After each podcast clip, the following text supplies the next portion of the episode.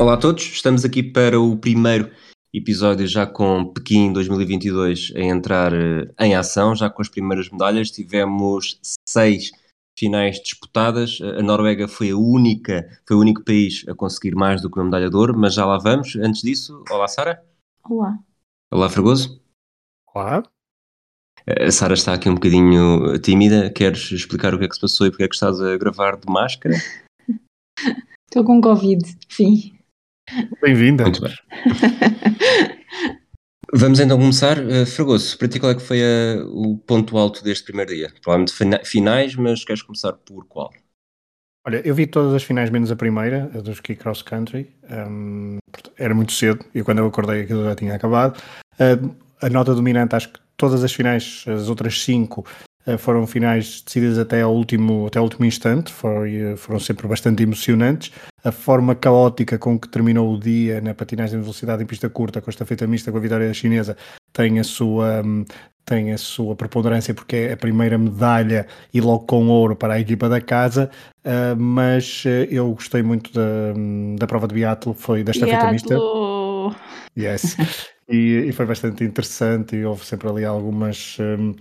Uh, algumas diferenças e movimentações e era, foi a minha hipótese de pontuar para, para o concurso dos palpites do boi, que daqui a pouco falaremos, e eu torci e foi, uh, e foi bom.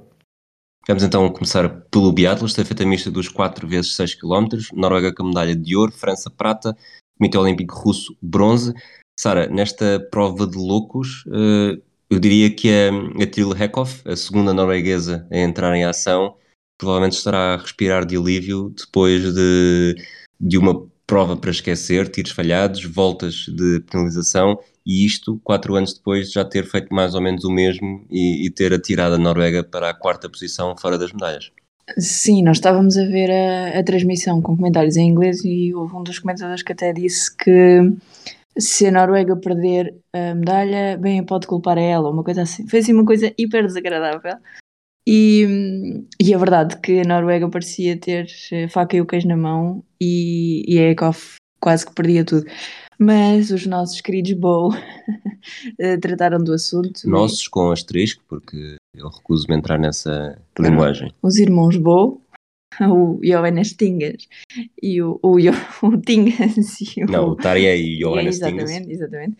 Um, trataram do assunto como sempre, não completamente... limpos nos tiros, mas com, com provas de seis quilómetros muito fortes e puseram a Noruega naquilo que a maior parte das pessoas que acompanham a modalidade sabe que é o seu lugar nos últimos tempos, portanto nada de surpresas, apesar de ter sido uma, uma prova que mexeu imenso. No fim pensa-se, ah, claro que a Noruega ganhou, mas quer dizer, começou por dar Itália, depois a seguir dá a França, e depois a Suécia, afinal ia recuperar e depois afinal não, a Roque teve muito perto de conseguir no fim. Liderou, portanto, no último segmento.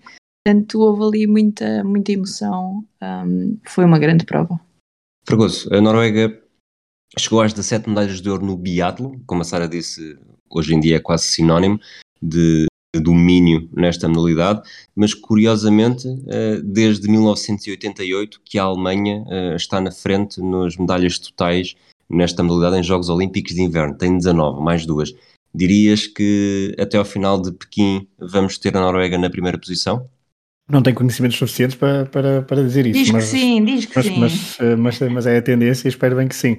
Um, e e, e acho, acho, que, acho que merece e pelo menos começou bastante bem e começou, uh, mesmo com estes contratempos que a Sara, que a Sara um, enumerou e descreveu, acho que ainda dá um sabor mais gostoso à vitória da, e à medalha norueguesa, aos próprios e à comitiva e portanto tem aqui um bom bálsamo para começar Pequim, dois mil e, Pequim dois mil e vinte e dois em, em grande estilo. Vamos então para a primeira final do dia, aquela que Pedro Fragoso não viu porque estava a dormir, não sei onde é que estão as tuas prioridades. Foi o, o esquiatlo uh, feminino, sete vírgula cinco quilómetros em esqui clássico, em estilo clássico, mais sete vírgula cinco quilómetros em estilo livre. A medalha de ouro foi para a Therese Johaug, da Noruega, foi a primeira medalha de ouro a ser atribuída nestes Jogos Olímpicos, o segundo título olímpico dela, o quarto pódio. Ela que não esteve em dois mil e dezoito por ter hum, acusado positiva esteroides anabolizantes, foi suspensa por dezoito meses. Uh, Fragoso, achas que de alguma forma isto manchou um bocadinho? termos a primeira medalhada a ser alguém que há quatro anos não pôde participar por estar, por estar suspensa por doping? Bom, se fizermos o... Eu não sei, não, não tenho tantos conhecimentos noutros esportes de inverno, mas se fizermos o paralelismo com outros desportos de, de verão e até com os Jogos Olímpicos, sim, há um pouco esse estigma. Uh, mas... Uh, É uma, é uma boa dúvida, legítima, perceber até que ponto é que há alguma mancha e como é que também é, é encarado a, esta, esta vitória no, no país uh, da origem, no caso a Noruega, mas, uh, mas pronto, mas poderemos, uh, poderemos sempre descrever que está dentro da lei, dentro da legalidade e que competiu à partida, veremos nos próximos meses, mas uh, tudo indica que está, que está limpa para competir e por isso há sempre, há sempre este asterisco e por isso é que nós estamos eu a falar dele, não é? Só pela, desculpa, eu digo isto só mesmo pela narrativa de como vi, não sei se foi na B B C, se foi na Sky Sports, acho que foi num... num... órgão de comunicação social inglês, em que o título é mesmo primeira medalha de ouro em, em, em, Pequim, ah. em Pequim, vai para uma convicted pois. felony for doping, portanto alguém que, que já foi acusada e condenada por doping. Sim, tenho... que... Desculpa, Fran, mas isso é dizer, isso é aquele pessoal que tem pena perpétua, não é? Tipo, faz um crime e ficas o resto da vida, não, não acredita na reabilitação.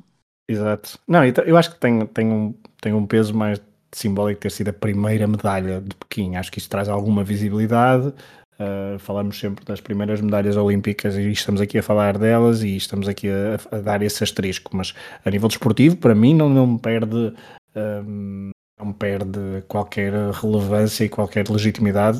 Uh, agora, acredito que, não conheço também o histórico total dela, mas se tu fazendo o tal paralelismo com outros atletas, até de esportes de verão, há sempre aquela, aquela dúvida em alguns, em alguns casos. Aqui é esperar que tudo corra dentro da lei nos próximos, nos próximos dias e nas próximas sema- semanas e esperar, obviamente, que seja um, um ouro super, super limpo.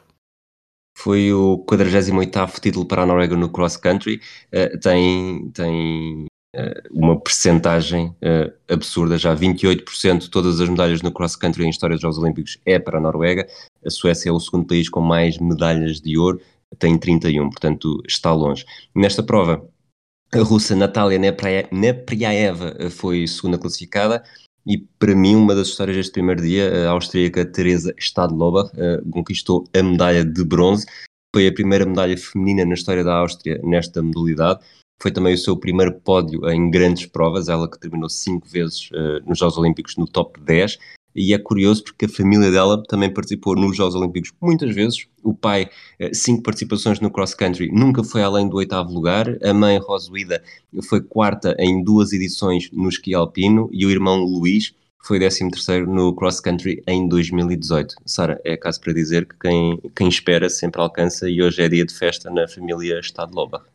Eu acho que mais do que isso é aquela confirmação. Isso acontece muitas vezes nos desportos de inverno, mais até do que, a ideia que eu tenho é que mais até do que nos Jogos Olímpicos de Verão, nós vemos estas dinastias muitas vezes a acontecer, muitos irmãos que participam nas mesmas provas, hum, muitas, muitas pessoas que chegam lá porque o pai ou a mãe já, já, já praticavam, e eu acho que isso também diz um bocadinho... Hum, da elite, que são os desportos de inverno e, e da falta de democratização, porque, porque são desportos que são pouco populares em termos de acesso a equipamento, acesso a instalações. A não ser o cross-country, há sempre um investimento muito significativo envolvido e, e isso acaba por fazer com que as pessoas nasçam nas famílias, não é? E, portanto, acho que mais do que, do que a espera é só um, mais um exemplo de, deste desportos de casta. Por falar em, em castas e de, do domínio da Noruega no cross-country, passamos para o domínio dos Países Baixos na patinagem de velocidade. Disputou-se a final dos três mil metros femininos, medalha de ouro para, para a neerlandesa Irene Schouten, prata para a italiana Francesca Lollobrigida e bronze para a canadiana Isabel Weidmann. Aqui os Países Baixos têm vinte e dois por cento das, dos títulos totais. Fragoso, uh, muitos dos nossos patronos uh, apostaram nos Países Baixos, eu diria com, com, sobretudo a olhar para esta final, e Irene Schouten não desiludeu.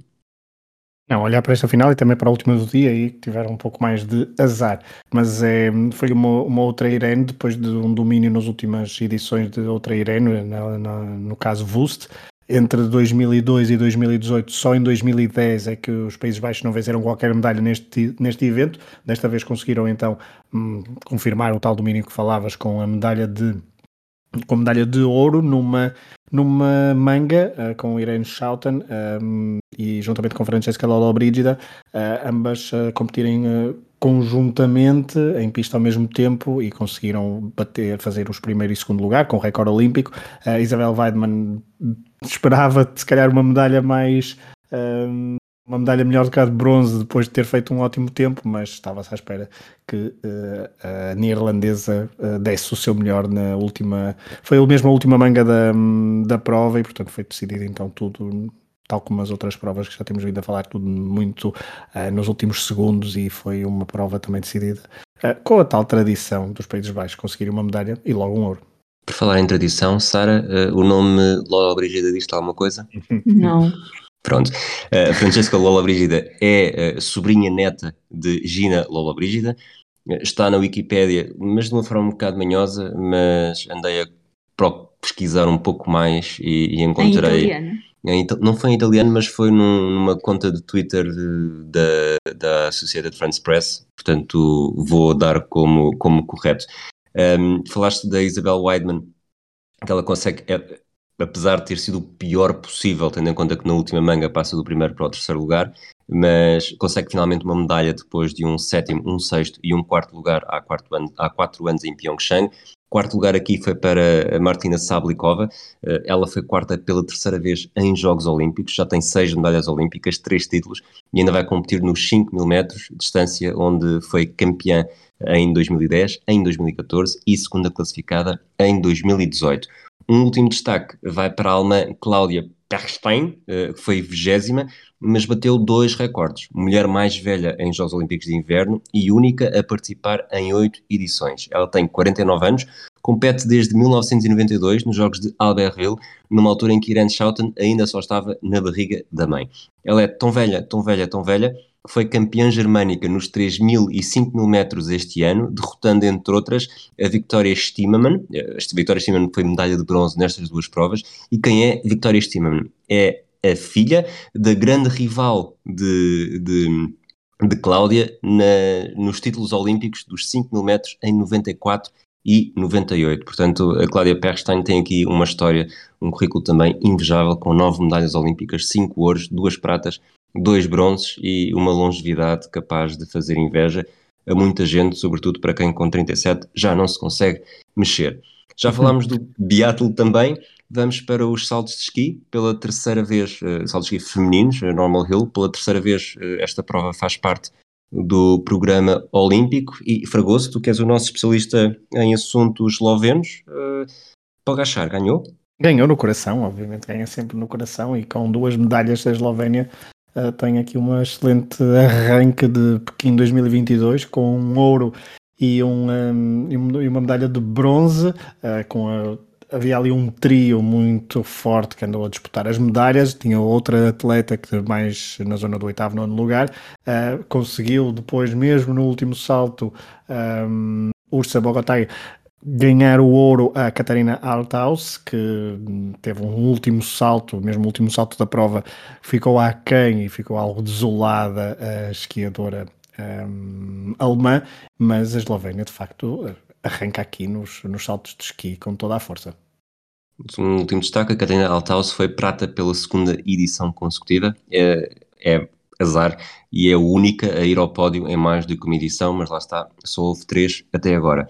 Passamos para o, o, o esqui freestyle, final de moguls masculino. Uh, Walter Wallberg, sueco, venceu a medalha de ouro. A medalha de prata foi para Mikaël Kingsbury, do Canadá, e a medalha de bronze para o japonês Ikuma Horishima.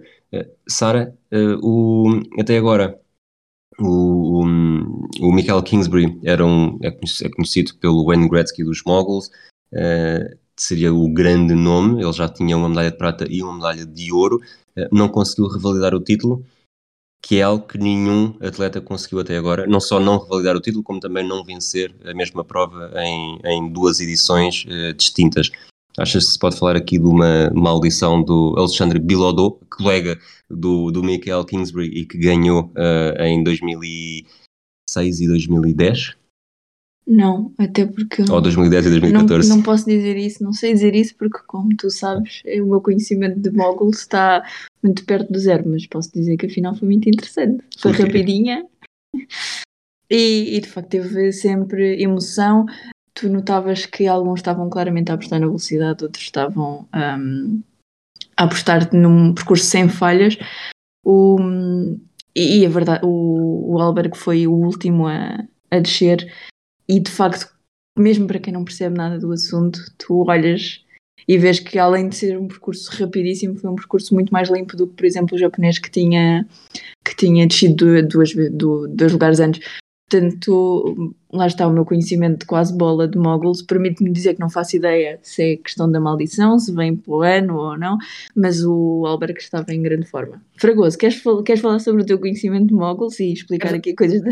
Mas antes de responderes, lanço também uma provocaçãozita. Eu presumo que também não sejas o maior especialista em moguls, sobretudo que não havia nenhum esloveno a lutar pelas medalhas. O Walter Wallberg do sueco foi o último a partir, eu tinha apostado na Suécia para o boi.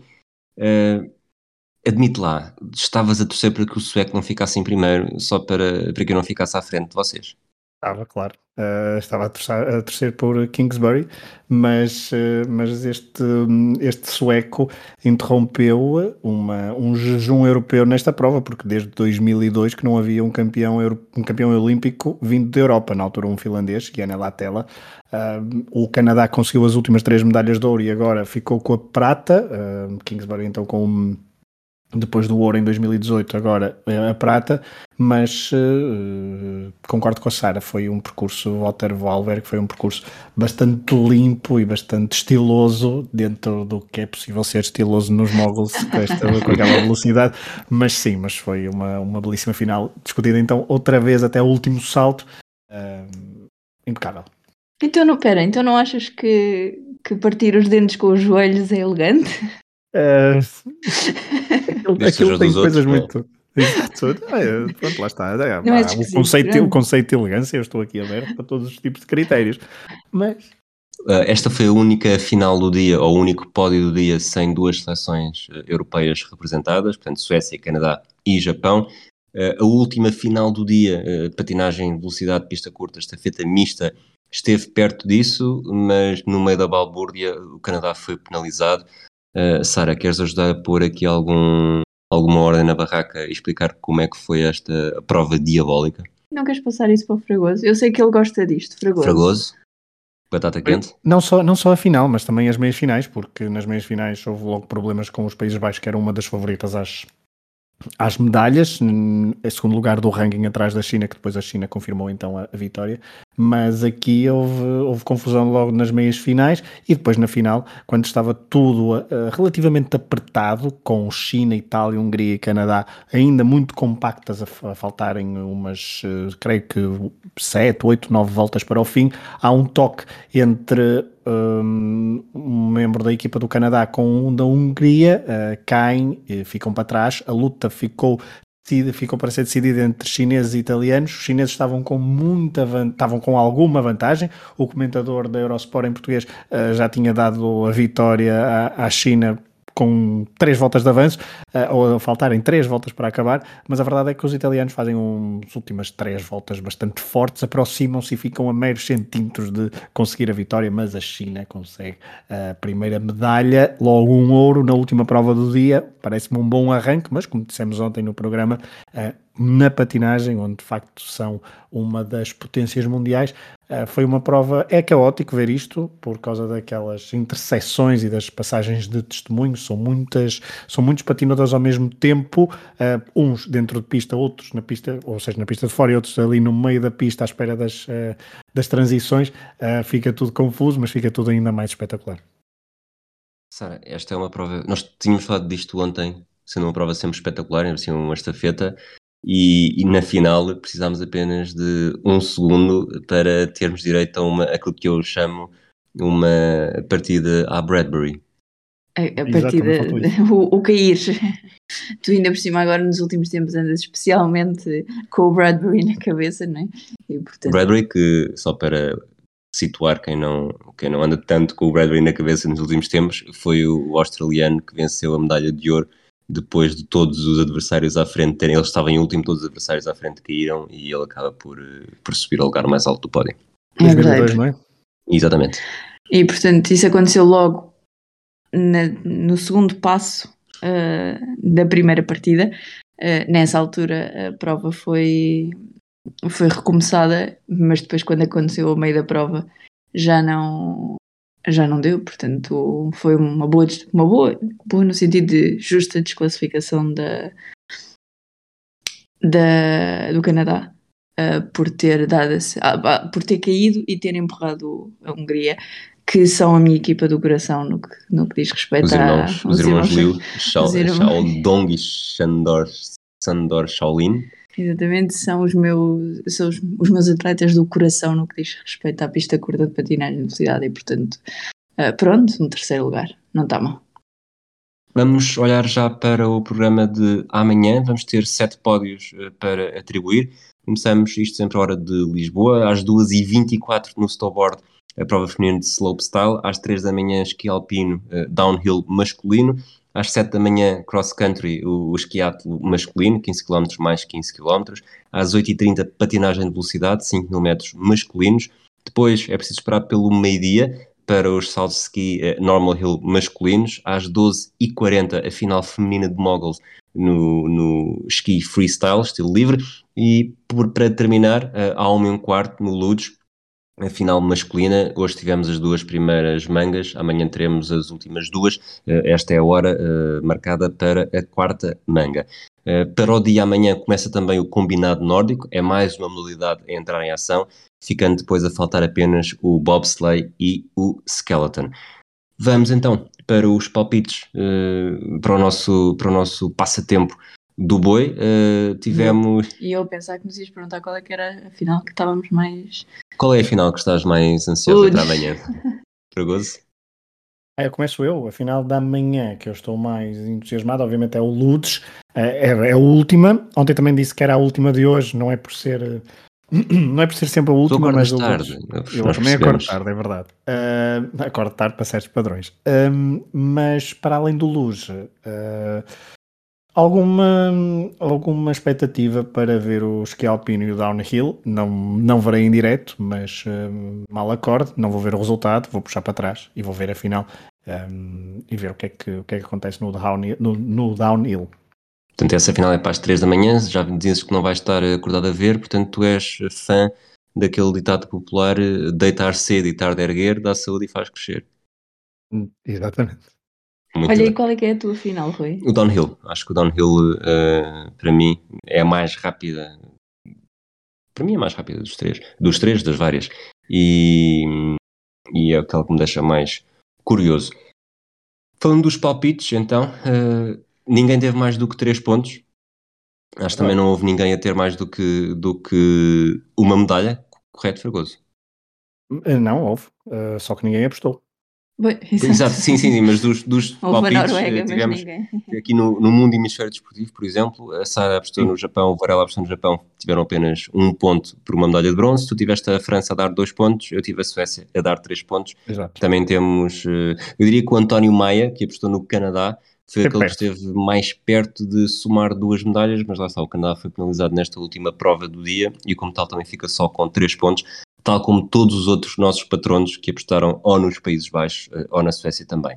Portanto, ainda dos, é, tempo... deixa, desculpa, deixa-te só dizer, dos, são dez patronos neste momento em competição, quem quiser pode se juntar, tem, está mais que a tempo, é preciso é ser patrono, obviamente, mas está mais que a tempo para entrar na competição, ainda as, as pontuações ainda estão muito apertadas, ainda há muitos países para gastar. Países Baixos deram então três pontos, poderiam ter dado um bocadinho mais se não houvesse a tal queda nas meias finais da patinagem de velocidade em pista curta. Fragoso, e o teu palpite para amanhã? O meu palpite vem depois do teu, que eu ontem fui o primeiro. É verdade. Mas eu já tenho o meu, era só por isso. Era só para garantir, e o meu está escrito, Sara, não me deixa mentir. Portanto, o Varela tem a pessoa na Austrália, ele deixou-nos o palpite dele. A Sara... Sara? Eu optei, apotei, eu optei na Áustria. Tu podes na Áustria. Eu, se o Varela vai para a Austrália, eu vou para o outro lado do, do mar, vou para a Nova Zelândia. E tu, Fragoso? Hum, bastante interessante. Eu vou já começar a arriscar tudo para depois. Nada mal. Eu vou já a Países Baixos. Não, não vou já para Países Baixos, mas vou para um, os Estados Unidos. Muito bem, portanto, Austrália, Nova Zelândia, Estados Unidos e Austrália. Vamos ver como é que esta classificação está amanhã. Amanhã também, uh, figura, uma figura para seguir. Eu hoje decidi apostar aqui numa apostar, ou seja, numa figura que temos acompanhado nos últimos dias e também há quatro anos, o John Morris, do curling canadiano, tem quarenta e três anos, já soma dois títulos olímpicos no currículo, masculinos em dois mil e dez e pares mistos em dois mil e dezoito. Em Pequim surge novamente na variante de pares mistos e volta a ser um dos maiores candidatos ao ouro. Morris é um jogador experiente, faz dupla com Rachel Homan, que esteve em dois mil e dezoito, mas na variante feminina apenas. Portanto, esta dupla não foi a que foi campeã olímpica em dois mil e dezoito. O John Morris é filho de um antigo jogador de curling, chegou a ser treinado pelo pai quando foi campeão do mundo júnior em noventa e oito. doze anos depois, a sua colega hoje em dia, Rachel Homan, chegou à mesma competição, treinada pelo pai de John Morris, mas não fez mais do que a medalha de prata. Estas duas famílias, Morris e Homan, estão ligadas desde sempre, porque quando era adolescente, John Morris jogava com o irmão de Rachel, e, e Rachel era, na altura era apenas uma pequena criança endiabrada pelo ringue. Pelo menos é desta forma que John Morris se recorda dela. Ainda assim, porque é que eu estou a trazer o John Morris hoje? Porque o mais curioso é que neste domingo, a partir da, do meio-dia e cinco, o Canadá vai defrontar a Austrália, e, e tudo, isto tudo porquê? Porque John Morris era o treinador da dupla australiana quando esta conseguiu a qualificação para os Jogos Olímpicos em dezembro. Portanto, o ex-treinador vai estar na pista uh, a defrontar os antigos pupilos. Morris já assumiu que vai ser o jogo mais difícil para ele, porque não gosta de defrontar gente pela qual sente tanto respeito, o que me leva a pensar, Sara, será que ele não respeita as outras duplas? É difícil, não é? Terminamos então este episódio com a sugestão para Pequim. Sara, no meio da tua saúde vitalícia, o que é que me trazes hoje? Hoje vai ser uma sugestão curtinha e em, em, em contraciclo. Se falamos de Jogos Olímpicos de Inverno, o que, o que sugiro para hoje é uma visita ao Palácio do Verão de Pequim. O Palácio do Verão é um complexo com vários pavilhões, um lago e vários jardins absolutamente incríveis, que funcionava como, funcionou como um, um jardim imperial e, obviamente, palácio de verão um, para as dinastias um, chinesas, e que, que tem vários lugares sagrados, inclui um, a Colina da Longevidade, inclui o, uma ponte que também tem uh, alguma metafísica ali associada, como quase toda a arquitetura chinesa, e é um passeio absolutamente deslumbrante. Nós passamos lá algumas horas e mesmo não tendo um, um tempo espetacular, um, foi um passeio incrível. Preparem-se para as fomos pernas. Famosos, e, fomos não, não, e para ser famosos, não é? Sim, isso também. Portanto, primeiro, preparem as pernas, porque há muitas escadas nos muitos pavilhões, e segundo... Um, preparem-se para poder ser famosos, porque, e já nos tinham avisado disto, obviamente nós esquecemos-nos entretanto, um, toda a gente sabe, ou provavelmente sabe, que a maior parte dos turistas chineses em Pequim, os turistas em Pequim são chineses, um, e portanto não estão muito habituados a ver ocidentais, o que quer dizer que um casal ocidental, ou um grupo de amigos ocidental, ou um viajante a solo ocidental é uma ótima foto-op. Nós já íamos bem lançados no fim do nosso passeio, quando finalmente nos abordaram e perguntaram picture. E nesse momento foi, ah, é verdade. Um, e portanto nós havemos de aparecer em vários álbuns de família, com, com famílias chinesas variadas. Acho que as probabilidades aumentam se, se forem muito altos e muito louros. Portanto, o meu irmão tem... Uma tarde, um potencial. um potencial incrível para uma tarde bem passada no, no Palácio de Verão. Uh, não são nada intrusivos, já agora uh, fazendo este disclaimer, e o passeio vale imenso a pena, chega-se lá num instantinho de metro a partir do centro da cidade. Muito bem, Fragoso, há uma coisa para acrescentar? Mais, desiludido por mais uma vez não se falar de comida, sobretudo. É, eu, ia, eu ia dizer, amanhã é comida, portanto amanhã é comida, já estou a contar com, a, com comida amanhã. Portanto, é só isso que eu tenho a acrescentar. Sara, achas que estarás disponível para falar amanhã de comida ou de outra coisa qualquer? Eu espero que sim, mas agora, agora preciso mesmo é de tomar um, um comprimidozinho. Muito bem, ficamos então por aqui e voltamos amanhã com mais um rescaldo do Dia Olímpico. Um abraço a todos.